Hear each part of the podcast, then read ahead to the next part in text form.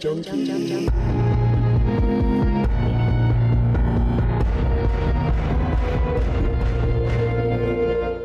Hello and welcome back to the 12th episode of Celluloid Junkies. I'm Luke Kane and I'm joined by fellow polecats D Dog Heath Hello. and Cadaverous Crothers. Hey.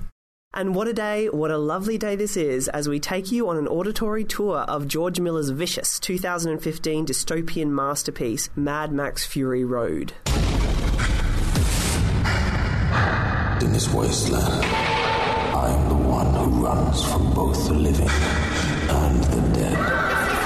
A man reduced to a single instinct. Survive.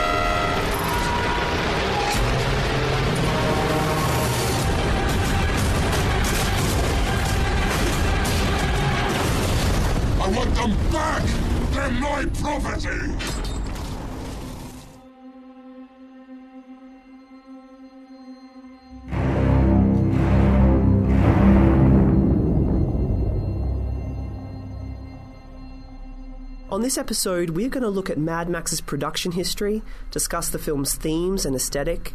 We'll air our interview with Luke Buckmaster, author of the new book Miller and Max George Miller and the Making of a Legend. Damien will take us through the film's release and reception, and at the end of the show, he and Cameron will go head to head in our Fury Road quiz to find out who is the true Immortan Joe successor.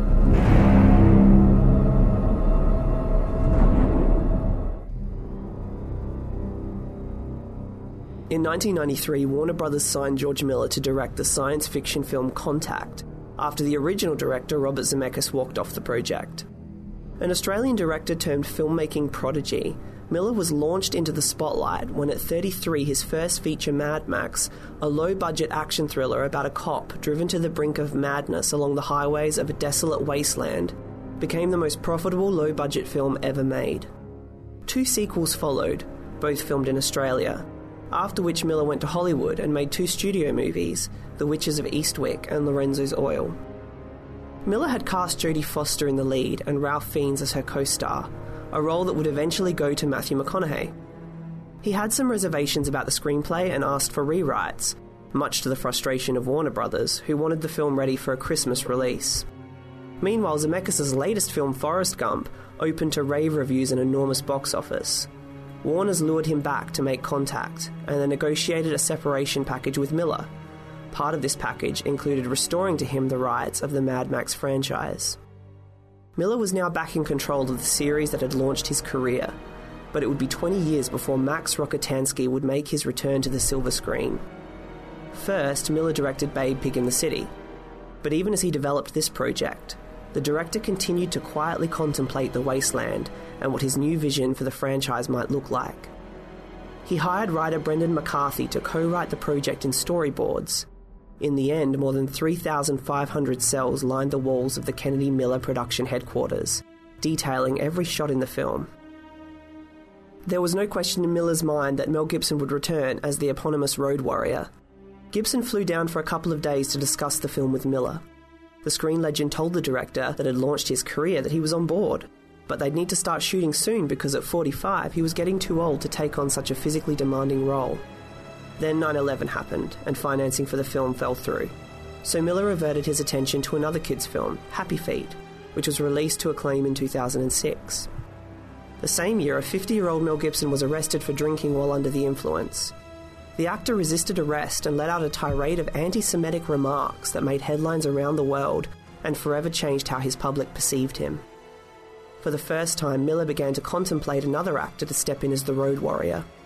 He talked to Heath Ledger about the project, a young Australian actor who possessed the quote, maleness, charisma, and restless energy that Miller felt was right for the project. These hopes were dashed in 2008 when Ledger was found dead in his Manhattan apartment from an accidental overdose. Miller would next approach British actor Tom Hardy, whom he'd seen as a hardened criminal in the 2008 film Bronson. Hardy signed on as Max, but asked Miller if he would set up a meeting between him and Gibson. The two met at a cafe in Beverly Hills. Gibson was two hours late, but the two had a congenial chat and Gibson gave the young actor his blessing. Fury Road would mark a watershed project in the Mad Max series for many reasons, but perhaps the most significant is that Max would arguably no longer be the film's central protagonist. In Miller's new film, a female warrior by the name of Furiosa would in many ways surpass Max as the film's most compelling and important character. Miller cast Charlize Theron, with filming to begin in Broken Hill in 2011, the same place where he'd filmed Mad Max 2 The Road Warrior 30 years prior. But destiny intervened yet again. Extensive rainfall rapidly turned the arid outback shooting locations into bountiful green places, not the wasteland desert vistas required for the film, and so production had to be delayed again. The film's locale would need to move to Namibia, Africa, with principal photography to begin on the 26th of June 2012. It would last over five somewhat torturous months. During the shoot, Hardy remained in character as the mentally unhinged Max and clashed with his director and co star on several occasions. We fucking went at it, Theron would later report, and other days he and George went at it. Because of a traumatic incident as a child, Theron found it difficult to work with the many firearms featured in the film, and George Miller spent a day with her at a firing range to acclimatise the star with the sound of bullets discharging. Playwright and feminist Eve Ensler was invited by Miller to come to Namibia and conduct workshops with the actors. She spent a week educating them on sexual slavery and the plight of oppressed women around the world. Among the many Australian actors brought in to fill supporting roles, Miller hired Hughes Keays-Byrne as supreme villain Immortan Joe, the same actor who played Toe Cutter in the film that started it all. Miller shot roughly 470 hours worth of footage, which was uploaded and sometimes airmailed to his editor and wife, Margaret Sixel, who cut the film from her office in Sydney. Despite Miller's minimal CGI policy, more than 2,000 special effects shots were included in a film with more than 2,700 cuts. The frame rate was also largely manipulated to speed up the film's action sequences. Cinematographer John Seale would estimate that 60% of the film does not run at the standard 24 frames per second. Two versions of the film were created one that pared down the violence and another that didn't. Ultimately, it was the studio chiefs that opted to run with the more violent version, conceding that if the intensity of the film was compromised, it would destroy its integrity. The release of Fury Road was a major affair. Trailers for the film that offered the first peek at Miller's vision went viral online. It ended up making $380 million around the world, a comparatively modest box office success given its $150 million budget. Industry insiders speculated that China's refusal to release the film hurt the film's overall box office. But it was an undisputed critical smash, with a Rotten Tomato meter score of 97%, and was nominated for a staggering 10 Academy Awards, including Best Picture and Best Director, and won in six of its nominated categories. Two years later, the film's reputation has only grown in people's estimation. This year, it was nominated by the New York Times as the 19th best film of the 21st century. So join us as we burn down the scorched highways of Mad Max Fury Road.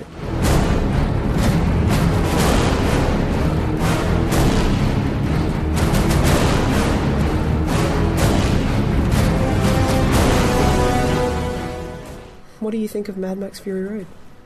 Films are always directed from a perspective, and usually, I think in the kind of uh, action cinema that we get these days, they're directed from the perspective that you want to showcase action set pieces that you spent a lot of money on, and the CGI revolution and everything. But with this movie, I think you really feel that they have tried to tie in classic storytelling, I guess, editing and cinematography and all of that kind of stuff into a modern action movie. So there's so many times in films like Transformers, um, Pacific Rim, and all of those kinds of things, the Marvel movies, where viewers get completely lost as to where they are and what they're looking at. And especially Transformers. I tried to watch a couple of those, not recently, but I literally do not know what I'm looking at half the time. There's just these big metal things on screen, and I get lost. They're robots. Well, I know they're robots. But Just letting you know. I think if you look at Fury Road, where there's still there is an equal amount of stuff happening on screen, but Miller and John Seale have done a whole bunch of techniques that make sure that you are reoriented whenever there is this action. You don't get lost during the action. They've done the speeding up and the slowing down of the film. They've done this center framing to bring you back into it, so that you always know exactly where you are at the end of this action sequence, or even during a particular shot within the action sequence. The fact that you're not lost at all in this movie you go and see a movie like Transformers or the Marvel movies or whatever, and you're just constantly lost. They could be putting anything on screen because you don't know really what you're looking at.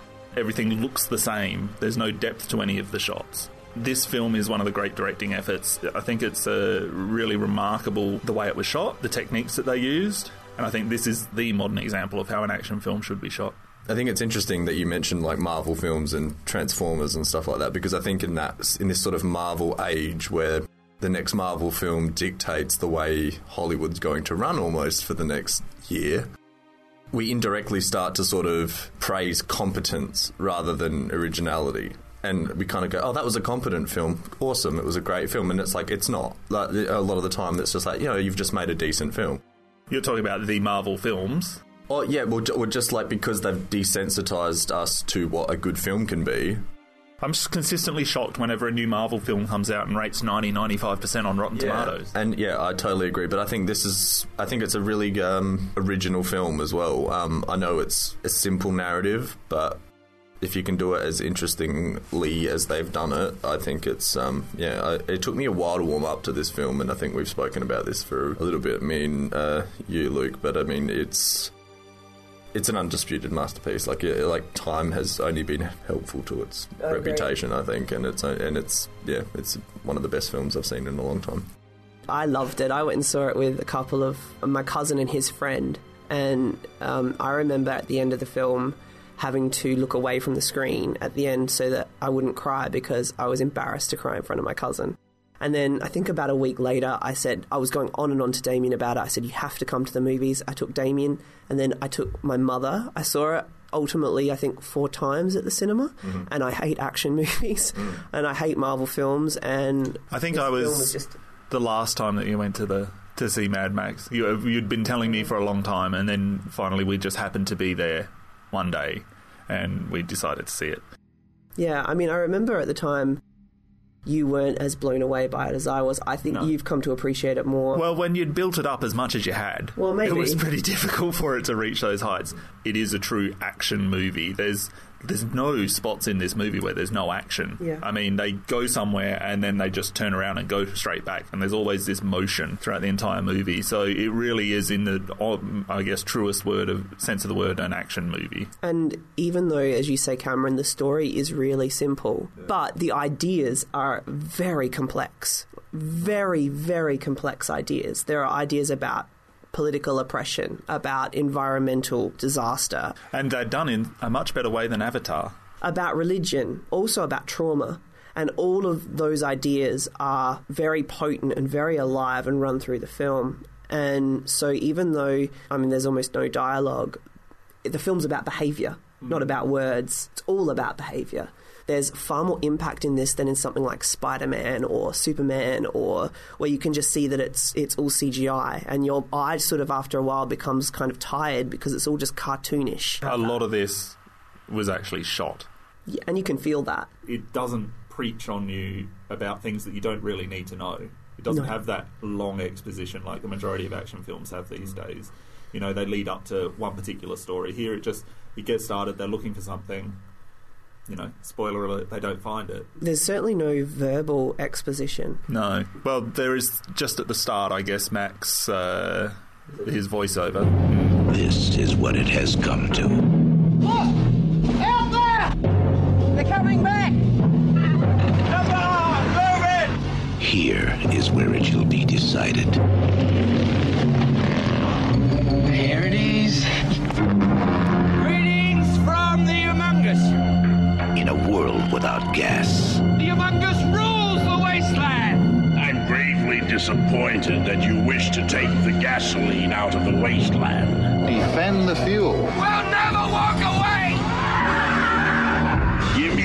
Pump, the gasoline, the whole compound. This is a land that prays for a hero. Well, if anyone's gonna get in there, it's gonna be you. This is Mad Max 2. You've seen the Mad Max trilogy. I have. Did you see them before you knew we were doing this show? Okay, yeah, so I'd seen Mad Max, the original Mad Max, um, a long time ago. Had this notion that it was a decent film, but a little bit messy and, and ochre, and like put it in the same file as I'd put a film like sort of like Bad Boy Bubby or something. In that it's very rough around the edges. Mad Max 2 was very much like the Terminator 2 of the series, where it goes to a straight action film pretty much. And, you know, the first Terminator is, is more of a sci fi film that has a few action sequences in it. The first Mad Max is like an apocalyptic like film that has some really great action, but nowhere near as directed as the second one. And the third one is just an abortion of a film. It's almost like you could scrub the rest of them away. But didn't you love Road Warrior? Road Warrior being num- number, two? two. Yes. I wouldn't not have Mad Max 2, and I wouldn't really have not have Mad Max as well. I love both of them. I think they're great films and they're one good examples of what like a really Australian sort of sense of ingenuity can bring to, to cinema. The first film especially, like it feels almost like Texas Chainsaw Massacre. The lunacy of the characters, Everyone is just so unhinged. which feels true. You know, we often get these movies, big movies that show like a dystopian world or a fantasy world, and everyone just acts like human beings in the 21st century. Yeah, yeah, yeah. And what I love about Fury Road is that you can see that the devastation that's come before has had a irrevocable kind of bearing on how these people think and how they behave. I really like the unvarnished quality of Mad Max that you were talking about. I find that really appealing. And then for me, Mad Max 2 suddenly feels like a very polished version of the first film. And I think that Fury Road draws, of the three films, it draws mostly from Mad Max 2. And I thought it was funny that there was a rumor that went around that Tom Hardy's character was the kid from Mad Max 2. Yeah. Which doesn't really make much sense. No. And I agree with you with um, Mad Max 3. I was really on board with it when I started it. But when it goes into those kids and you've got that sentimentality of the Tomorrow Morrowland thing, It's the return of the Jedi of the of, of the Mad Max trilogy. It's, they're the Ewoks. It's it's. Having said that, Tina Turner looks so boss in that film. Yeah, and um, the fight that he has with the ropes, I love watching I that love fight. that too. Yeah. Um, the beginning and the end of Mad Max 3 fit the franchise, but there's that middle part which is just so tonally off everything that is Hmm. great about Mad Max. Beyond Thunderdome, I haven't watched in a very long time. I used to own it on beta when I was growing up. So that's how old he is, boys and girls. Uh-huh. One thing that makes Fury Road different from the first three is that he had over a decade to finesse all of the ideas in the film. The world is so realised. Also, advances in technology help. and budget. I was going to say those are the two I think big things that make Fury Road just a little bit of a cut above. so, how much was the first one shot for? Half a million. Less. Yeah, less. Right. And they paid extras in beer. The first Mad Max wasn't supposed to be a post-apocalyptic film originally.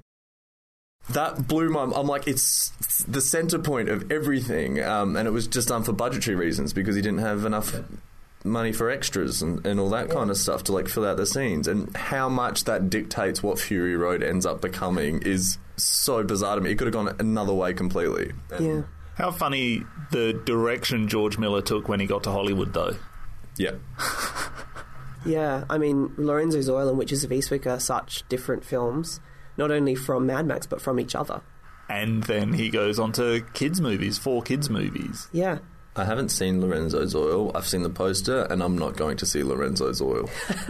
I might see it because I love Susan Sarandon. I love her too, and I, th- I think The Witches of Eastwick is fucking great. I love that film. It's so much fun. When I was reading Luke Buckmaster's book, he talks a little bit about Babe Two Pig in the City. George Miller had kind of wanted to direct the first film, but ultimately didn't. He produced it. And so then he, when he got a chance to do the second, he did. And the film got really mixed reviews, but the way Luke Buckmaster writes about it is that it's got really bizarre things in it for a kids film, like really adult inappropriate things. I'm, oh, I've got to watch this. So I just like you know rented it off of iTunes for like four bucks, and I Did you watched watch it on it? my iPhone. Yeah, so it's pretty it's pretty weird. Like Magda Szubanski's the main actress in it, No, a good start. and when she steps off the plane, she gets arrested for potentially drug trafficking. Right.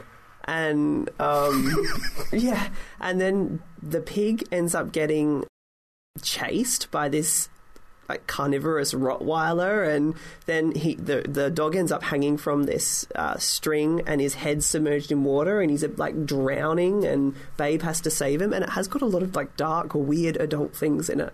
But I actually have to say, I I really enjoyed it. I can tell. It's over. You can't defy him. Watch us, mate. He is the one who grabbed the sun. Look how slick he's fooled you, war boy. He's a lying old man. By his hand will be lifted up. That's why we have his logo seen on our backs. Breeding stock, battle fodder. No, I am awaiting. You're an old man battle fodder, killing everyone and everything. We're not to blame. And who killed the world? All right, so what do we think about this idea about climate change and global warming and that being a part of the Fury Road story? Global warming is just a it's just a, a myth. I knew that was coming. I knew that was coming. Uh, no, I think um, yeah, global warming is quite an obvious one, and that's that's the idea behind this.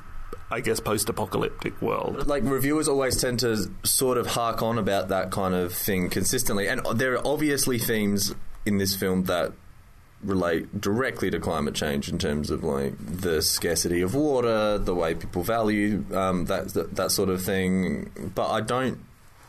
I'm glad it's not rammed down your throat. The main focus on the movie of the movie is about the rationing of available supplies, in this case water, more than it is about climate change per se. I think after this movie was uh, released, there was a kind of focus on the idea of climate change just because of the setting of the movie, the location of the movie, regardless of what the movie actually said about it itself. I think it's typical of like left-wing Hollywood celebrities to come out in support of the idea that there's climate change, to make somewhat shocking comments saying, "Oh, if this is, you know, quite clearly the way the world's going to end up if we don't change something now," which is what Charlize Theron said. George Miller said, There is an environmental story, but it's in the subtext. The sad thing is that it doesn't really require much exposition for the audience to buy a degraded world because we already see evidence of it happening all around us.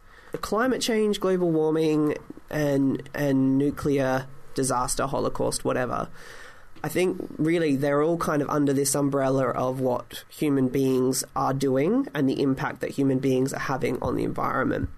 And, you know, that sentiment in the film of then who killed the world, Yep. which is a line that comes up a couple of times. I think that's a really, I think it's a really interesting thing to consider that that might be something that's being said hmm. a hundred years from now, and people won't be sure where it started or how it happened. Could be two weeks at the moment with Trump.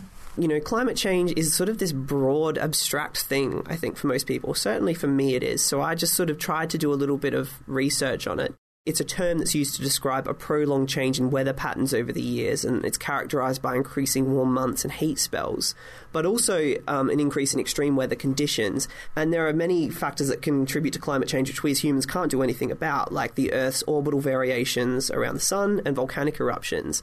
But scientists believe that a major cause of this change is an increase in CO2 levels in the atmosphere, which is brought about by fossil fuel emissions, which is the shit pumped out by places like Coal India and Gazprom. About 100 companies around the world are responsible for 71% of global emissions. The effects of human activity on the Earth's atmosphere has been termed global warming. And there are two very distinct schools of thought on global warming. There are those who believe in it and those who don't.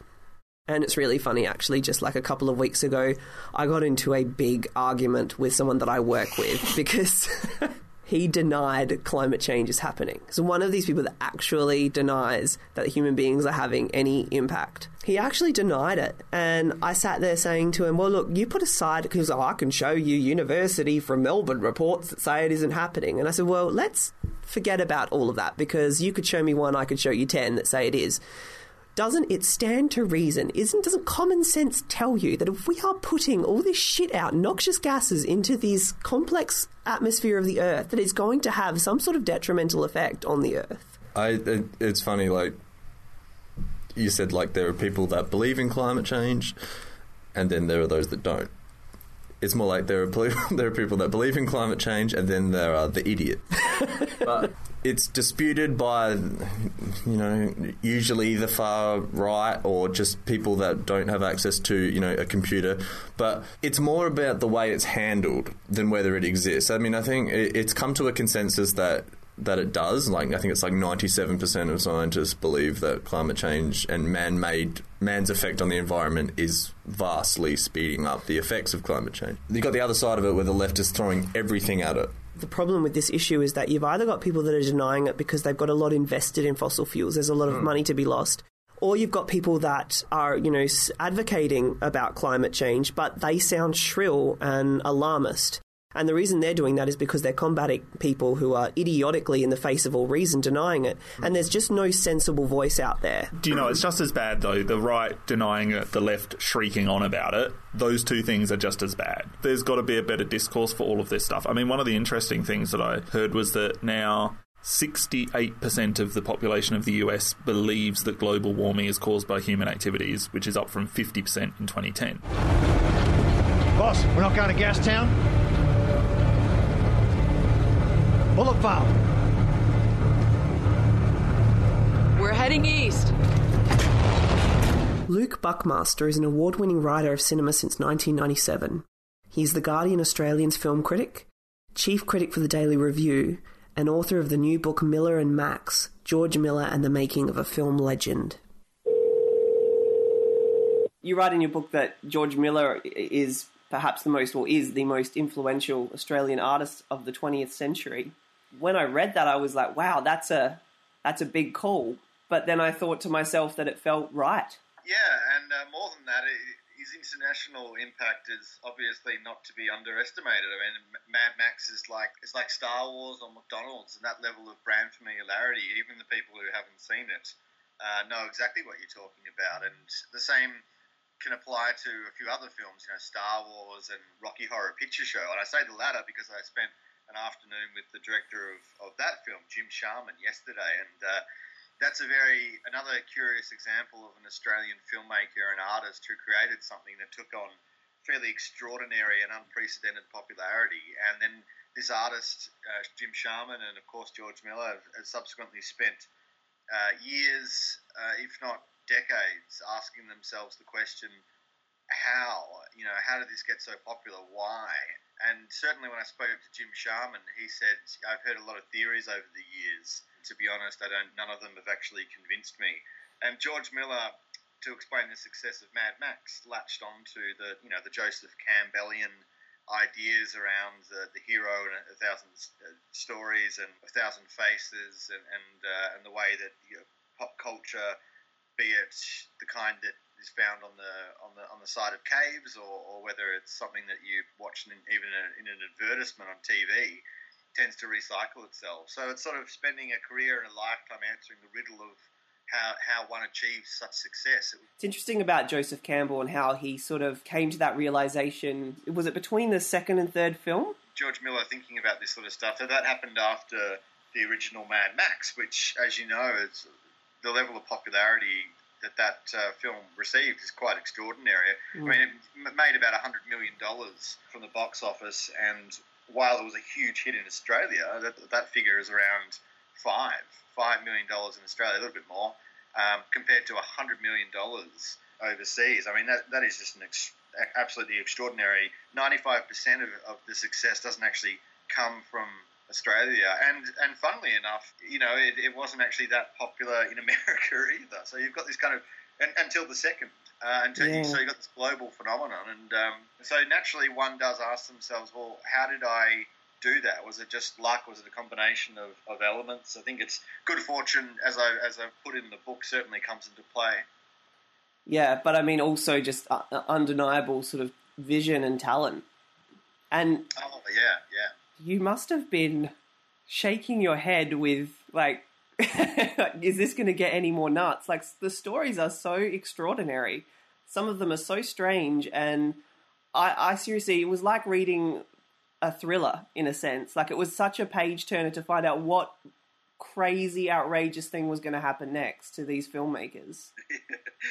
Yeah, well, when I started doing the research really for, properly for, for the book, uh, one of the big questions that was rumbling through my mind was whether some of the stories around Mad Max, and I had heard several of them uh, at that point, whether they were perhaps tales of the tall variety, whether uh, people were exaggerating. And what I what I found as I really sort of started to seriously sit down and meet all these really uh, quite wonderful people, many of them, was not only are these stories real, but they were much more preposterous than, than I had ever anticipated and, and much more thrilling. And uh, yes, at times I was certainly shaking my head. At other times I just, I was laughing some of these people's voices in my head as I recount some of the stories. I mean, you know, Dennis Williams, the, the humble truck driver who inadvertently, through a, a sort of an unusual situation of misunderstanding, ended up rolling the tanker at the end of the Road Warrior uh, simply because he thought he had already agree- agreed to do that.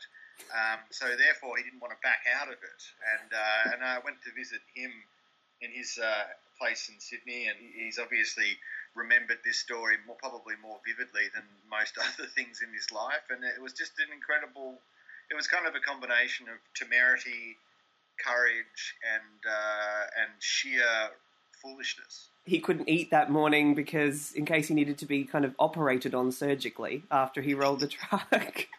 Yeah, yeah, and, he, and before before he's about to go down the, the hill on the Mundy Mundy Plains near Broken Hill, he's looking at this ambulance and there's two people sitting on the on the bonnet, and he's thinking that they're two vultures waiting for a feed. uh, the book has so many kind of very darkly comic moments in it. The uh, story you told uh, shooting Beyond Thunderdome with the pig lawsuit. Yeah, that was a that was a, a, great one to come across. One of my absolute favourite George Miller films. In fact, one of my favourite films, uh, period, is is his film uh, Babe Pig in the City, which is a, a, little bit irrelevant to this conversation. But I put the title of that pig-related legal stoush. Uh, the title of, of that chapter is Pigs in the City, which is kind of like a an in joke. Some of my friends kind of you know picked it up and went, "Oh, you finally did it! You finally actually managed to put Babe Pig in the City in a in a book and, and, sell it." This was a story that I had no idea happened, and I honestly thought it was probably a bit cooked up when I when I started hearing it, and uh, managed to track down several of the players involved. And so, as you know. Um, it, it, it, was basically a, a stoush between the council and Kennedy Miller with regards to all the pigs that they wanted to use for Beyond Thunderdome, the underworld section of Beyond Thunderdome. One of the reasons why nobody has, to my, as to the best of my knowledge, has ever written about this story uh, before, uh, and certainly I went went looking long and hard for any evidence of it whatsoever, was because it was the film at that time was known as The Journey. And it was given a title, The Journey, to deflect media attention. Obviously, by, by that point, Mad Max was incredible sensation, and Kennedy Miller and George Miller and etc. and so forth were very high profile figures. So I was I was fortunate enough uh, and kind of persistent enough to track down several of the key witnesses in the ridiculous pig related legal stoush that had the production company defending themselves against accusations that the pig urine from the pigs they were going to use was going to travel to a nearby biscuit factory or float in the air into a, a nearby uh, children's hospital and it was um, quite a show. And I was I was lucky to um, track down the vet, John Holder. I don't think anybody's ever asked me about it, but it's kind of if you're if you're someone like John Holder, who's you're an absolute professional. You've been a vet for, for years. You're retired, and then in, in the sort of recesses of your mind and memory, there's this strange thing involving this massive high profile movie and a pig stoush. Uh, so he's probably waited decades for somebody to ask him about it, but luckily he he, uh, he was happy to talk to me and he, he was across my work and everything. So it all kind of came together, the, the pig yarn. And it was interesting as well. I love that you include little things like that Tina Turner was sort of overjoyed by working with the pigs and Mel Gibson hated it. Yes, yes. Mel Gibson did not really get along with the animals so well, period. But. Uh, he particularly didn't like uh, the pigs, and yeah, the monkey as well. Um, the monkey, yes, mm, yes. But I think it sounded like the monkey might have had a problem with Mel Gibson first. Yeah, I think the monkey had a problem with a few different people. The, the, the monkey was, was bad news, and uh, and but not as bad as the camel. There was a terrible, terrible camel uh, who was um, basically giving everybody endless grief in, in Beyond Thunderdome. Uh, so yeah, there was a few, actually it's now yeah there, there was a few very weird animal-like situations that happened. Perhaps it's it's part of the process of not perhaps definitely part of the process of expanding the vision to accommodate children and animals. And of course, the old adage uh, says that one should never work with either. I really loved your chapters on Fury Road. Thought there was a lot of information there that uh, I've never seen before. Can you tell me about some of the ideas that George Miller had originally conceived for the film that didn't ultimately make it to the screen? I guess the, the big one that comes to mind is that Mel Gibson was going to be Mad Max. So it was it was it was a period where, particularly when they started writing it in the late '90s, there was just no question it, it would be unthinkable back then uh, that, that, that, that Max Rockatansky would not be played by Mel Gibson. So the idea was to to make uh, his character really batty, really crazy. This this man who's been wandering around the wasteland for, for decades, and the idea was to really show what has has happened to his mind, which I think is actually a really cool idea. And mm. you can see traces of it in, in Tom Hardy's performance and how he kind of has flashes of his, you know, deceased young child and these dreamlike visions and these nightmarish flashes that, that come into his head. You can also kind of see it in, in him not talking for a while too. He's muzzled, he's really says very, very little. That was originally going to be slightly different in that Mel Gibson's character was going to be kind of speaking gibberish. So he was originally going to be um, not talking a lot, but when he did talk, basically being nonsensical. Because again, the idea was if you've been left alone walking in the wasteland for all these years and decades, what would it do to you? So I think that is an absolutely like a fascinating idea. You know, in many ways, it would have been a much more interesting idea than, than what they ran with with the Tom Hardy character. Fortunately, the way that the chips fell in terms of the, the different characters on and, and pieces on the chessboard is that uh, Furiosa emerged really as, as, the, as the, the, protagonist in many ways, and certainly the most interesting character, I, I, I, think. You know, she's really responsible for driving the story. It's her actions that are propelling the narrative. She's definitely the most interesting character. And Charlize Theron had some problems with the guns and shooting on set. Yeah, yeah, that, that was an interesting story. I, I, another one where I hadn't heard before. She had a very traumatic experience uh, growing up with uh, with an alcoholic father and uh, a deadly situation. So she had massive sort of um, skeletons in the closet and traumatic experiences with guns. Long story short, that she was very unsettled by the, the machinery and the, and the guns on set. And, you know, it's easy to think, oh, these are just movie props, but, you know, they're very, very heavy and they're very kind of lifelike. Mm. The choreographer of the fight scenes and the and the weapons guy took took her to a, a shooting range. Had, had to fill out a lot of paperwork and make a lot of phone calls to do that. There's very complicated insurance policies with Hollywood stars. So uh, he took her out there for it was almost an, an entire day, just getting her to, to, repeat the same motions again, take the gun out, you know, you know, lock and load, fire it at the target, put it back, etc. and so forth, to get her used to the uh, yeah, to the used to the sound of gunfire, the ambient noise of it, and also, uh, you know, just kind of pulling a trigger. Kind of conditioning therapy in a way. It's one of those interesting stories that are sort of on the side of filmmaking. You don't hear a lot about this kind of this kind of stuff. It's it's sort of getting people psychologically involved in, in situations. It's uh, mm.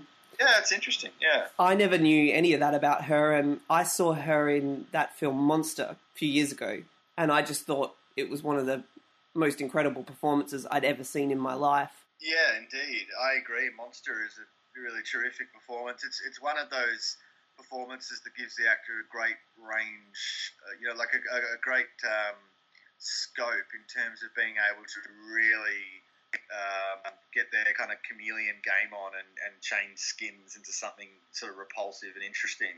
Yeah. Uh, so yeah, that was a pretty knockout performance. I, I think with Furiosa, uh, she really understands the, the, the minimalism required to to make characters like that resonate, and and you know sometimes it's it's as simple or as uh, profound, whichever way you kind of want to spin it, for an actor to let the emotions of the scene and the reactions of the audience uh, bounce off their faces, and I, and, I, and that goes all the way back to the Kuleshov effect, you know, in the early years of uh, and studies of cinema, where it's it's essentially about an actor who can look exactly the same in every in every single shot, uh, but the meaning and the emotion and impact of the scene is derived from the images that are combined with it. Mm. Which is to say that often it's it's acknowledging that there are greater powers in, in the in the process than the contortion of your face muscles. And I think Tom Hardy is coming at it from a, a little bit of a different perspective. He was more going for the method acting approach. He was more um, kind of manic and bug eyed, and that works well, I think, very well. But Charlize Theron is yeah, I think she's on another level. Tom Hardy, I think I appreciate his physicality the most. Tom Hardy's got that volcanic physical physicality that George Miller's always been looking for, and for Rockatansky, Mm. found it in Mel Gibson. He also found it in Heath Ledger, as I talked about in the book, uh, who was going to, you know, I mean, the deal was not done, but they had had talked on many occasions about him playing the, the Road Warrior, uh, and of course Ledger passed away. Uh, I think it would be, you know, very interesting to contemplate what kind of volcanic performance Ledger would have had. It would have been maybe, you know, around the same kind of period as your Brokeback Mountain and your, your Dark Knight, which which could have meant theoretically that, that Rockatansky could have had a, a bit more of a kind of bisexual energy to it, which would have been a fascinating twist on the character. Maybe I'm just sort of speculating a little bit there. But yeah, Tom Hardy, much more of a, a, a macho man. Uh, Luke, I won't keep you much longer. I just wanted to know do you have a favourite in the series? Oh, that's a very difficult question, Luke. Uh, very difficult question. So my thoughts about this kind of changed as I went through the process of writing the book. When I started out, it was it was definitely the Road Warrior. I just think it's you know like the, the chase at the end in particular. I think is is one of the the greatest chase scenes in the history of cinema. If I had to name the greatest, it would probably be that one. Uh, although you know it's got the benefits that maybe uh, a great chase movie like The General, which is also one of my favourites from Buster Keaton, doesn't have in that The General came a, a long time before it. Mm. Uh, so yeah, George had learnt the lesson, and you know, so, and film and screen literacy and grammar improves over time. Uh, so it was going to be definitely the Road Warrior, uh, but then I watched the original uh, a lot more when I started writing the book, and I just really fell for the, the manic, visceral charm of it, and also the imperfections. I mean, it's just it's it's it's chaos, it's anarchy, and there are so many sort of small things that are kind of kooky and wrong with it. But it's in those imperfections where I think the film, and particularly its energy, really shines. Uh, and then you've got a, to complicate it further. Oh, by the way, I can just completely rule out Beyond. Just be completely Beyond Thunderdome is not my favourite now. yeah, I'm with you on that. I'm not, yeah, I'm not pioneering any, any new thought there. Um, and then you've got Fury Road, which is very hard to call because it's very, very fresh. And often, I think the, the most meaningful criticisms uh, and interpretations and even value judgments of film happen on a, quite a long timeline. So while I think Fury Road is, you know, it's a masterpiece, it's it's too recent to, to really kind of understand like we do the other ones. So Mm. so then I kind of cross that one off for, for that reason, and then cross Thunderdome off uh, for other reasons, and then you're kind of left with the first two, and I don't know, man. It's sometimes I, you know, I, I probably will go for the one that's technically better, which is uh, the Road Warrior, and one that also embodies that manic charm, which is the first one. So look, I'd probably have to say the Road Warrior is probably my, my favourite one. But as you can see, I'm enormously kind of conflicted by that. How about you, Luke? What's what's your favourite? well, um, I'm embarrassed to admit this, but I hadn't seen a single Mad Max film when I went into the cinema to sit down and watch Fury Road. And I'm a, I'm not a blockbuster person. I'm not an action person, but I I loved Fury Road. I, I saw it with two guys, and I remember having to cover up that I was crying at the end of the film, and I was so exhilarated and thrilled, and oh, it just knocked me over. I think I went and saw it about three times. I kept dragging everybody I knew to go see it with me. Before I started your book, I thought, I've, and you know, I've been putting it off, and I thought I've really got to read these other films because I'll enjoy the book more. And uh, loved the first Mad Max. Really loved the second Mad Max. Third Mad Max, I was on board for until the kids came into it, which just felt so tonally wrong for a Mad Max film. Felt like really preachy and touchy feely, and the films are kind of gloriously um, unsentimental. And I just, I just, I wasn't, I wasn't on board for that at all. So, uh, you know, for me, I guess I'd probably, if I'm honest, I have to say Fury Road is my favorite, but um, I, I loved the first two films as well. And I think Road Warrior maybe just a cut above only because it's just slightly more refined than the, the first film. Although I agree with you, the imperfections and the rawness of the first film are really endearing. It's a very tough call. I'm the same with you. It depends on what day you catch me. Yeah, I think that's a that's a great way of putting it. Yeah, I mean Fury Road is, is is a masterpiece, and certainly in terms of getting your kind of critical kudos, uh, it, it, it, it, received those kudos a lot quicker than um, than the other two did. Uh, well, definitely the first. The Mm. first was, as you know, it was quite controversial. Critics didn't really know what to do with it. It was a mixture between a, a burst of fresh air and a slap in the face, and it caused some some consternation, some confusion. Whereas Fury Fury Road, almost everybody actually you know says this is one of the greatest, and it's such an unusual film, and you know the way it, the momentum of the film just keeps on going and going and going. It's it's really for me, it's almost like a, a salute to the exploitation movement, uh, you know, of the seventies and eighties. This this this real idea that Australians can make absolutely batshit crazy car movies and uh, and just furiously energetic films. Uh, in reality, when you look at most of those old exploitation classics again, with the exception of some of the Brian Trenchard Smith stuff, Man from Hong Kong, Dead End Drive, Dead End Drive-In, Turkey Shoot. Some of it's actually you know, quite. It, it slows down on the screen. It's actually faster in the memory. But Fury Road is is really fast on the screen. It probably it probably actually slows down in the memory. That's how fast Fury Road is. So yeah, I love it too. Yeah, I, I'm paraphrasing you, but I loved the line in your book where it said it's the most elaborate U-turn ever filmed.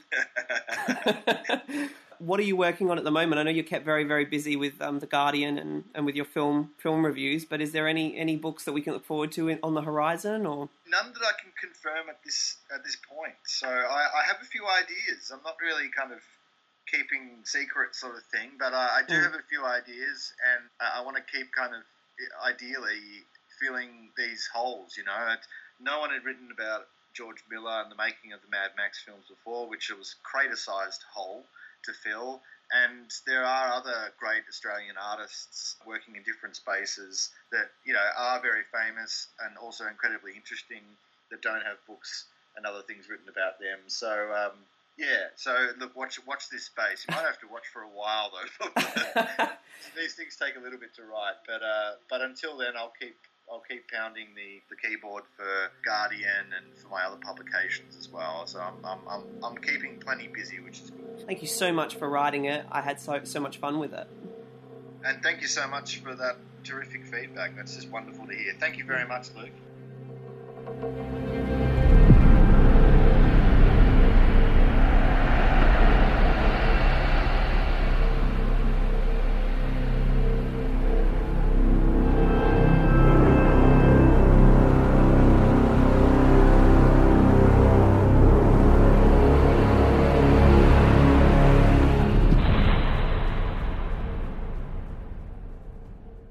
Film, there's this, definitely this idea about religion, and you know, Immortan Joe, he he has a a troop of half lives, and half lives are men that are born with what looks like a kind of leukemia. They have cancers, and it's probably like you know leftover remnants of the radiation from all the nuclear blasts that have created this entire group of people, and they're all dedicated war boys that are fighting for Immortan Joe and he's this dictator, and his power rests, as you've said, in the control of spring water that he divvies out from the top of a giant cliff face.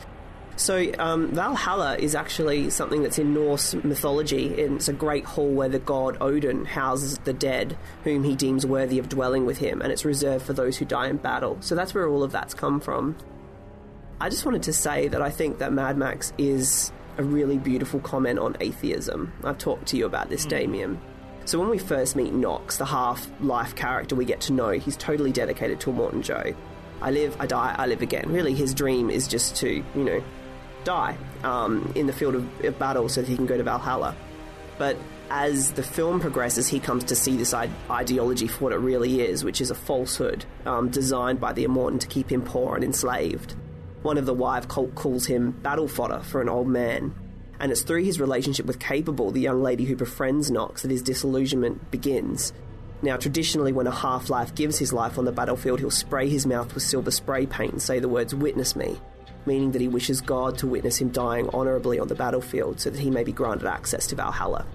But when Knox surrenders his life at the fringe of the citadel at the end of the film, He does it not only to save the woman he loves, but for the greater good of those fighting against the Immortan.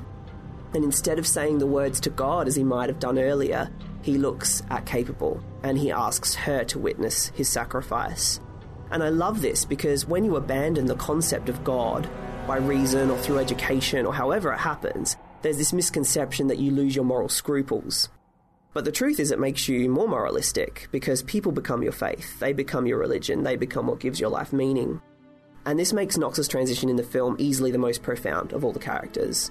The idea that once you let go of God, your faith becomes one that faces no opposition, because love that exists between people is universally understood, and even if it were to be denied, once it's felt, no amount of reason can shake one's conviction that it is real or that it means everything. And when Knox looks at Capable in the moment before he dies, we understand that letting go of God is equivalent to him having achieved some kind of personal growth.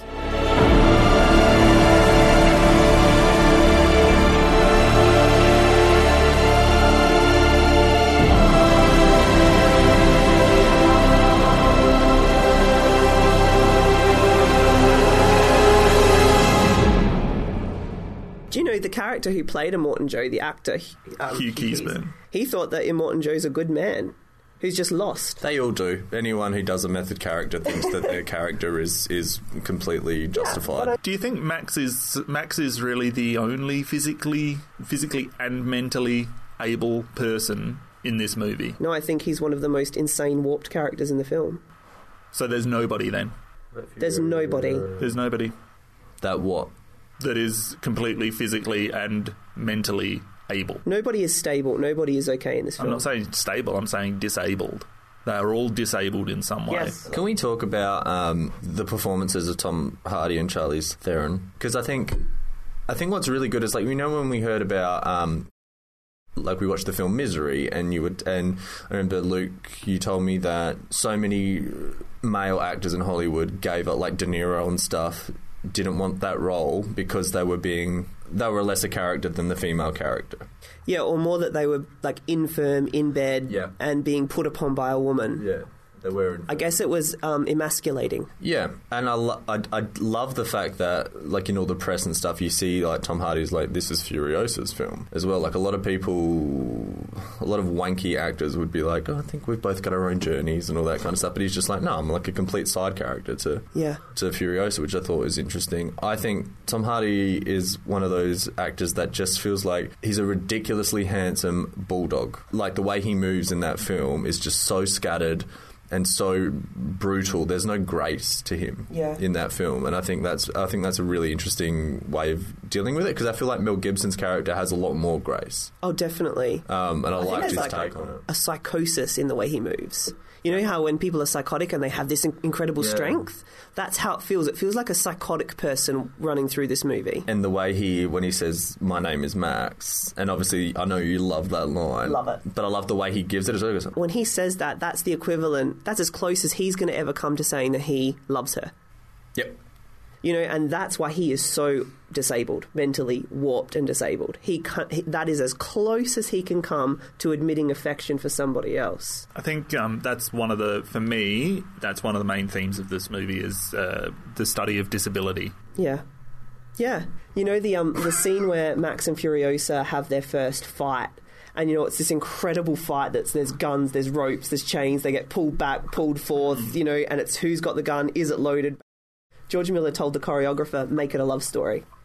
And in a way the film kind of is a love story, but it's the most bizarre love story you'll probably ever see. between an amputee and a crazy man. Keep her awake. Okay,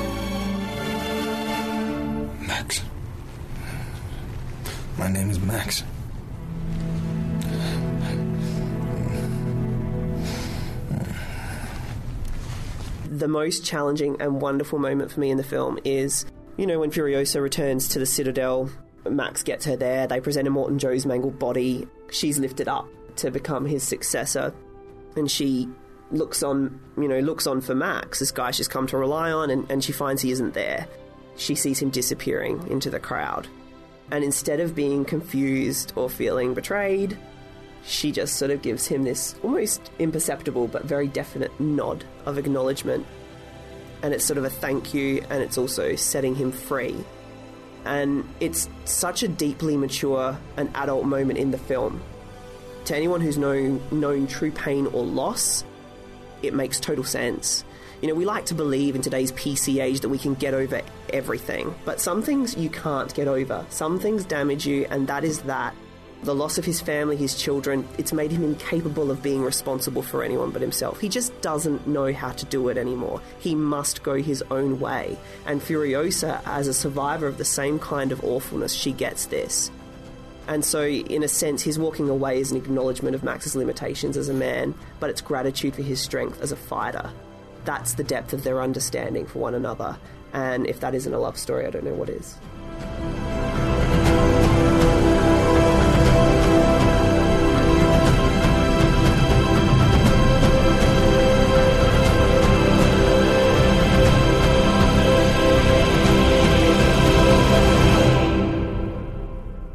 So apparently, you know, Tom Hardy and Charlize Theron, there was a bit of friction between them, but near the end of the shoot, he left a self-portrait of himself in Theron's trailer with a note that read, "You are an absolute nightmare, but you are also fucking awesome. I'll kind of miss you. Love, Tommy." well, that was interesting. We should talk as well, just briefly, about how there's, you know, because everyone comments on how there's no dialogue in this film. Miller said about that that in a post-apocalyptic world, he thought that dialogue would be exclusively functional.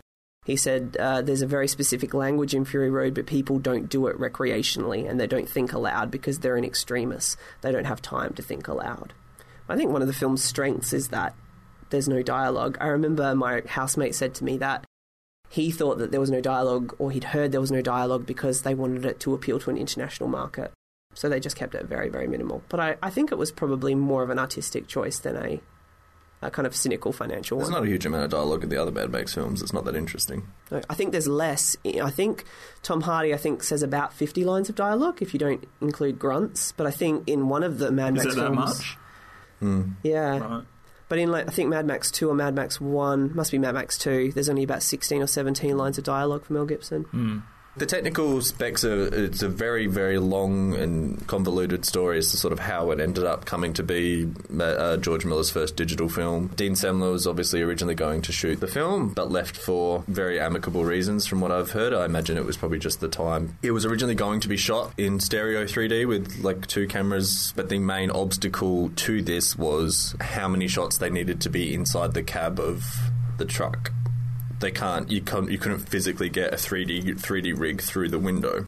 For all the tech nerds out there, they were shot on Arri Alexa M's and Arri Alexa Plus uh, studio cameras, which are still very cutting edge technology, but quite small. And some shots were used with the Black Blackmagic Cinema camera, and some shots were done on the 5D Mark II, which is if anyone knows their cameras out there, that's pretty crazy that those cameras were used in this sort of film. Um, I know that John Seale brought in the notion of multiple cameras, um, whereas George Miller was pretty opposed to doing that.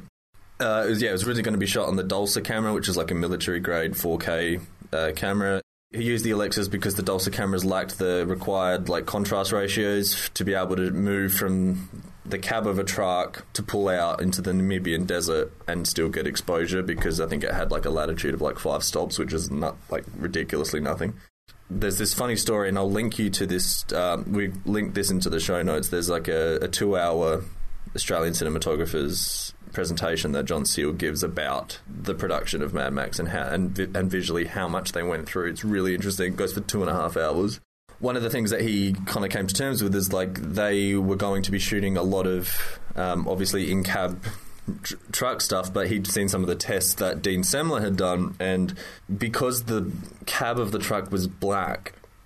He would have to rig these humongous Fresnel HMI lights to the front of, like, and they were just doing tests in a studio to be able to get exposure. So the cab's exposed, and then they pull out, and they've got a, the exposure for the for the desert, and they couldn't, and he couldn't do it. So that's why they went to um, Arri Alexas and being and using the Edge Arm, um, which is like a huge uh, gyroscopic camera that are worth like a million dollars each. But yeah, and it was originally going to be shot in 3D, but then they went to to a 2D uh, post conversion. I don't know if you guys have seen the 3D version. I think when I went to the cinema the first time, I think I saw it in 3D. I'm not a huge 3D fan. I don't care, but it was done competently. And then we've got the like the changes in format. So we've got the the 3D, the the main release version, which is what mostly we're talking about, and then obviously the black and chrome version, which I think I'm really interested to know what you guys what your take on that was. When I saw the the main version, I thought it was one of the most aesthetically pleasing films I've seen in recent memory. I think to be able to do a post-apocalyptic film where color is amped and not desaturated is a bold choice and surprised that no one has done that before. But it looked beautiful. When I saw the black and chrome edition, I actually watched it last night. The feeling is so different to me. Like I think, um, like obviously some detail was lost. Like you lose a bit of the punch when Furiosa rips Morton Joe's face off because you don't see that red, that crazy visceral red blood. But having said that, I found myself more focused on narrative. What did you think, Damien? Because you saw the chrome and the 3D. I prefer the film in colour. The black and chrome version allows you to focus on the the framing and a lot of the detail of the film. This film's insanely detailed, like texturally as well. Like it's just a really sharp movie. Yeah, the black and chrome's interesting. It ties in with the idea that Fury Road or Mad Max in general is this sparse, sparse in nature, uh, few words spoken. I think it ties into that does a good job. Really interesting to watch. I prefer the color version, and that's probably because I prefer the blues and the oranges that are in the color version. They're just really beautiful color palette. I think if you go to our Pinterest page, there's a lot of posters and images on Mad Max Fury Road, and you can see those colors that are really dominating this movie, and it's just really beautiful the way that they chose those colors. Now, the 3D version, I would say none of us are really fans of 3D. Not particularly. Hate it. Right. Okay. So that's not. I don't think that's really a slight too much on the technology, but more a, a statement on its use. Um, and there haven't been many great 3D movies. Rather, merely a heap of shit that's used 3D to sell tickets. Well, what about Friday the Thirteenth Part Three? if there's one movie that's ever made me think twice about it, it's this one. This is a perfectly good film in 2D, and everything works as it should. And then you watch it in 3D, and it blew me away this is my favorite version of the movie, the 3D version of the movie. It doesn't try to be gimmicky.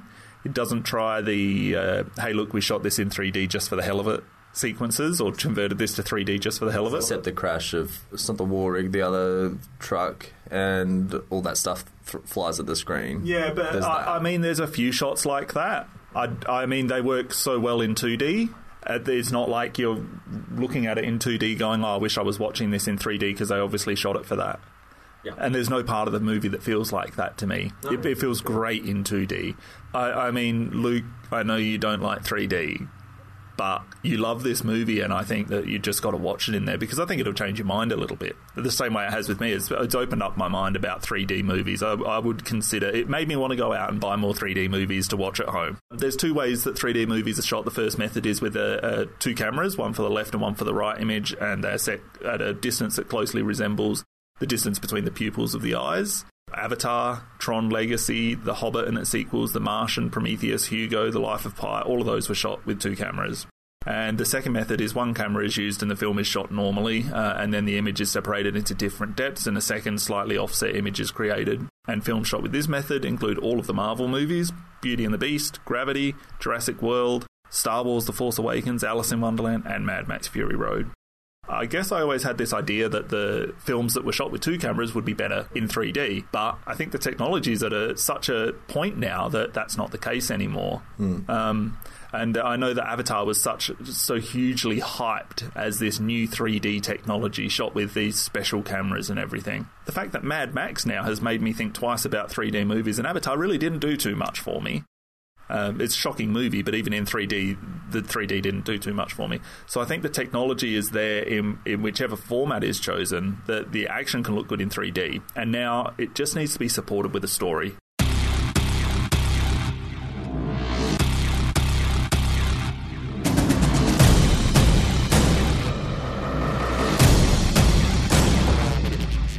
Mad Max Fury Road was released into cinemas on May 15, 2015, and grossed $45.4 million in its first weekend, which is pretty good. But it finished second to Pitch Perfect 2. It did, however, last in cinemas for 19 weeks and grossed a total in the US of 153 million. and outside of the United States, it grossed a further 224 million dollars, and that included 16 million in Australia, 18 million, this is all in US dollars, 18 million in France and 27 million in both South Korea and the UK. And it was denied, as you said, Luke, uh, a release in the world's second biggest market, China, and that was apparently due to its intense nature. So it grossed about 380 million on a 150 million dollar budget, which is a decent, if not spectacular, return. Critically, it was a different story, as the film would receive huge praise was nominated for 10 Academy Awards, second only that year to The Revenant, which also starred Tom Hardy, so he had a pretty good year. And those nominations included Best Picture, Best Director, Best Cinematography, and Best Visual Effects. It became the most successful Australian film ever at the Oscars by winning six awards, which were Best Sound Editing and Best Sound Mixing, Best Production Design, Best Makeup Effects, Best Costume Design, and Best Film Editing. So, the most successful Australian film ever. Metacritic and Rotten Tomatoes rankings show Fury Road as the best reviewed film of 2015. Uh, 97% on Rotten Tomatoes. Uh, RogerEbert.com named it the best film of the year. Ben Sachs of the Chicago Reader said, Even after two viewings, I feel as though I've only scratched the surface of Mad Max Fury Road. George Miller's action fantasy is astonishingly dense for a big budget spectacle, not only in its imagery and ideas, but in the complex interplay between them.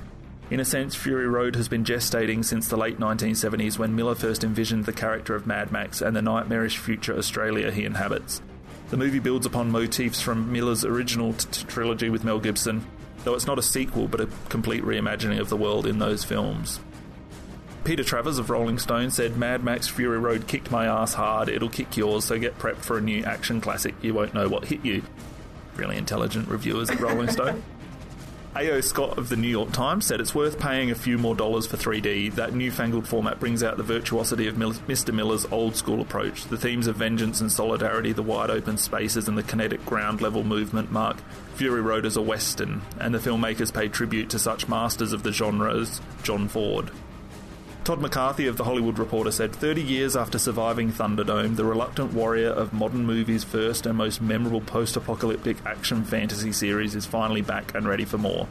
George Miller has directed only five films in that time, three of which starred pigs and penguins, but it can safely be said that this madly entertaining new action extravaganza energetically kicks more ass, as well as all other parts of the anatomy, than any film ever made by a 70 year old, and does so far more skillfully than those turned out by most young Turks half his age.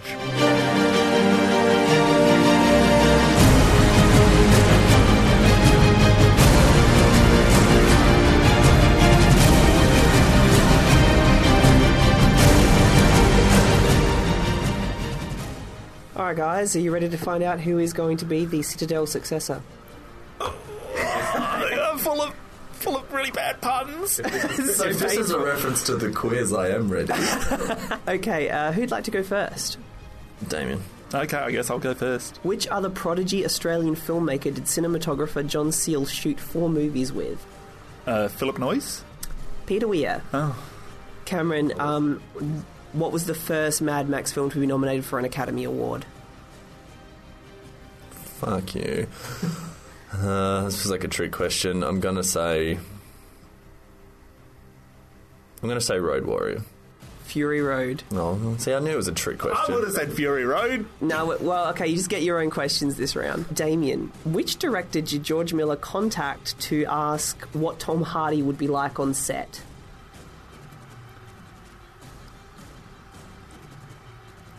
Whoever directed Bronson? Uh, it was Christopher Nolan, who had worked with Tom Hardy on Inception. Oh. And, So Dark, far, Knight, the, and Dark uh, Knight Rises. Yeah, so Was Tom Hardy in Inception? Looks like there's going to be some sort of leadership spill at the Citadel at this point. Oh God, Luke! Okay, Cameron. Roughly how many vehicles were built by production designer Colin Gibson for Fury Road? Damien signalling four to me. Uh, I'm gonna say. I'm gonna say thirty. 150. Is that is that roughly correct? Oh, yeah, I- around 150. Okay. Definitely not around 30. Damien, what two films from the Mad Max franchise were shot almost entirely in chronological order? Um, Fury Road. Uh, entirely in chronological order. And? Uh, Road Warrior. Yes, finally, someone won something. Cameron, what famous episodic play was feminist writer Eve Ensler famous for? The vagina monologue. Yes, okay. What the fuck? Look, we have a tie, so I think we better do a couple Did she more. do something to do with this movie? She flew down to Namibia to instruct the. For What are you whispering? For what purpose? To, in- To read the vagina monologues. Oh, it was in to my give a fe- introduction. to give a Damien. feminist perspective on how to. Talk about sexual slavery and oppressed women. Okay, um, Damien. Where Isn't it were- me? No, sorry. Oh, I believe it is my turn. Um, Damien, where were the shots of the Citadel photographed? Namibia. Sydney. Oh fuck. Warner Brothers originally cut the shots from the schedule to save on the budget, but put them back in once filming in Namibia was completed. Uh, okay, well, we still don't have a winner, so we'll try another one. Cameron, before Fury Road, what was the last American R rated movie directed by Miller? Witches of Eastwick. Yes. Okay, Cameron takes the Citadel by force. Stop with your fucking Warhammer kind of shit. Okay, uh, Damien, rating out of five. Four and a half. Mm, Four and a half is wrong. It's a five star film. Cameron, I'm gonna give it a solid five stars. I think this film can only grow in stature over time. I think it will too. I give it four and a half so that I can move with it. Name a better action film than this. Die Hard. Incorrect. Well, everybody, thank you so much for joining us. That concludes episode 12 of Celluloid Junkies, uh, our second episode of season two. We're all very happy you're still with us. Uh, our audience is slowly growing. Um, we're getting a lot of downloads and a lot of likes, and we are very, very grateful to you.